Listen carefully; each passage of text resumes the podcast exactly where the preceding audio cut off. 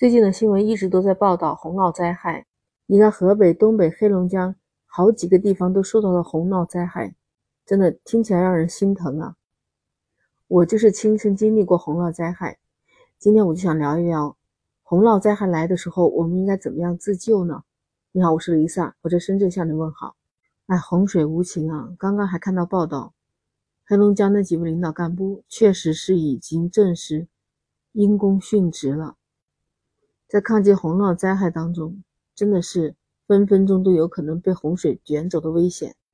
这些优秀的干部，还有救援的我们的人民子弟兵，在国家的灾难面前，他们总是冲到最前面，真的非常感谢他们，要向他们敬礼。那说到洪涝灾害，它其实不是一下子就发生了洪涝的，它也是在连续的大暴雨过程当中。那所以在大暴雨连续的时候，我们就。要提防这些低洼地带，你像我们小区的有地下车库这一些，或者是下坡的这下沉地带的房子，尤其要注意，因为水流的特别急，也没办法泄出去的时候，那这些低的地方很容易就被泡到水里。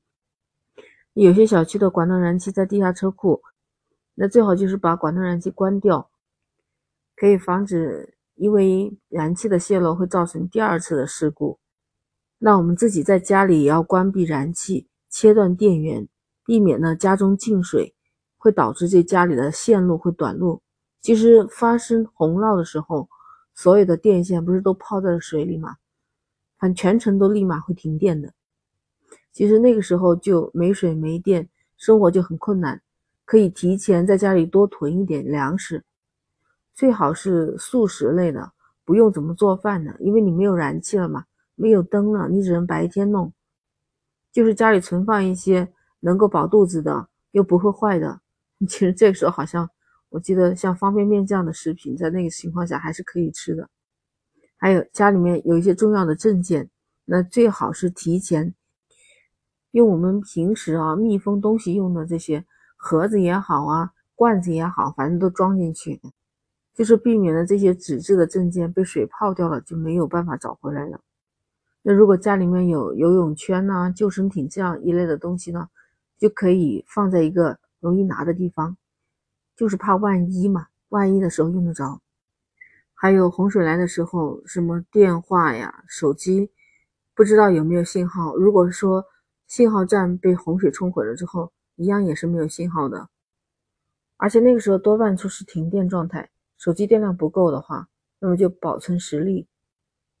一旦恢复了通信的话，这就是在灾区的最重要的一个可以和外界联络的东西了。没有亲身经历的，永远都不知道洪水来的时候那个速度真的是很快。只有唯一的一个办法，迅速的跑到一个高的地方，保证自己的生命安全。反正其他的也不用多说，只要是没有水漫进去的地方。都是可以利用这些地方来转移东西，还有转移人员，对不对？这些做法都是自救，让自己的经济损失减少到最小。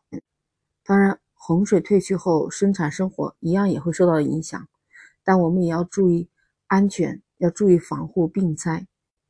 那些河水啊，都是带泥巴，都是带很多细菌的，所以一定要考虑到卫生安全，这样才能保证我们的健康。我也不是什么医生，更不是什么专家，就是自己的一点心得体会吧，分享给你。